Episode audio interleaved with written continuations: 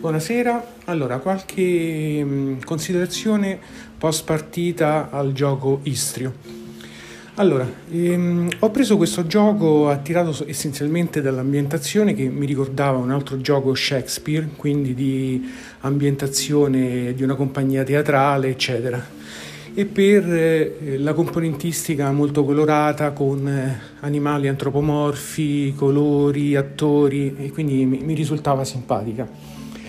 Allora, intanto l'unica cosa che lo avvicina all'altro gioco Shakespeare è l'ambientazione, quella appunto teatrale. In realtà è un gioco più leggero, ma non per questo non simpatico o non divertente.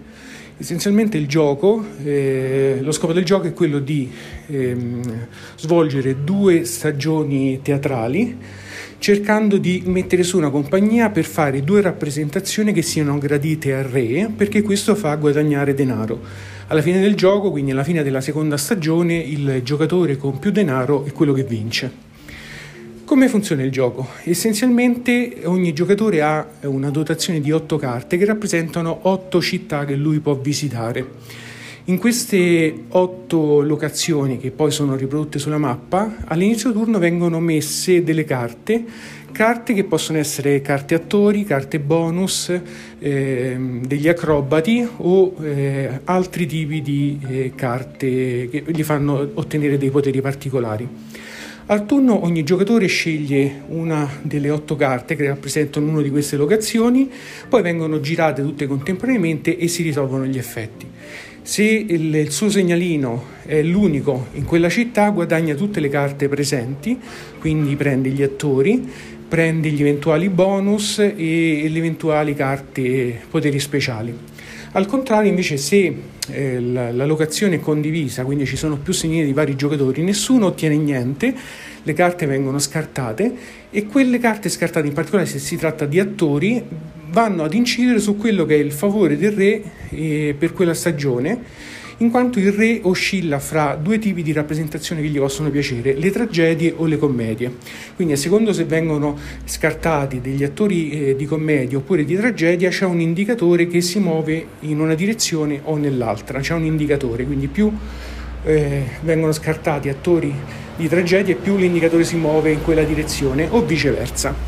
Eh, lo scopo del gioco dei giocatori è quello di accumulare attori eh, che siano poi favorevoli per la rappresentazione gradita dal re, quindi se il re tende a preferire la commedia, attori del, della commedia e viceversa, ed ottenere dei bonus che può, che può, utilizzare, durante il gioco che gli fanno guadagnare denaro, oppure azioni supplementari, oppure dei bonus particolari. C'è da dire che soltanto nel caso in cui una città era condivisa e quindi nessun giocatore ottiene niente, soltanto in quel caso i giocatori che non hanno preso niente per quella mano possono prendere una carta segreta dove c'è indicato un obiettivo che se alla fine della stagione viene realizzato gli fanno guadagnare eh, diverse monete. Quindi soltanto in questo caso. Eh, alla fine del, della stagione, cioè quando si cerca di rifillare eh, le varie città che, dopo che sono state prese le carte da avere i giocatori e non ci sono più carte per rifillare, la stagione termina e si fanno i conteggi finali. In ogni caso, ogni attore del mood richiesto dal re, cioè di commedia o tragedia, fanno guadagnare una moneta. Inoltre si va a guardare eh, se la, la, commedia che il giocatore può presentare è gradita al re, cioè la somma algebrica di tutti gli attori di commedia, di tutti gli attori di tragedia, è eh, quella richiesta dal re. E chi ha il, il maggior divario algebrico fra commedianti e eh, appunto attori di tragedia guadagnano il doppio delle monete. Si guadagnano tre monete nel caso della prima stagione o sei monete nel caso della seconda. Si rifà di nuovo questa, questa azione eh, per una nuova stagione fino a che il mazzo non termina. Alla fine del gioco poi si conteggiano i punti e, e si vince. Il gioco è molto carino perché mh, in base agli attori che tu acquisti e quelli che appunto scarti, il mood del, del, re può essere diverso, quindi potresti aver puntato sui commedianti poi per delle carte che vengono scartate dal, dai giocatori, che non è soltanto dovuto a, alle città condivise, ma nel corso del gioco i giocatori possono scartare anche degli attori che non gli servono per cambiare l'orientamento del re e quindi nel corso del gioco potresti essere costretto a cambiare strategia.